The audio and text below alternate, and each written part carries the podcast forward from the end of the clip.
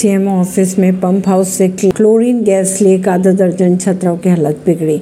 मथुरा में chlorine gas cylinder leak होने से करीब आधा दर्जन से ज़्यादा नर्सिंग की छात्राओं की तबीयत बिगड़ गई। कहा यह जा रहा है कि सीएम ऑफ़िस में क्लोरीन से भरे दो सिलेंडर रखे हुए थे।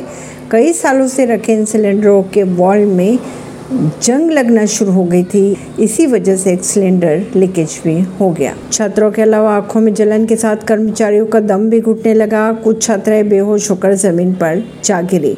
परवीन सिंह नई दिल्ली से।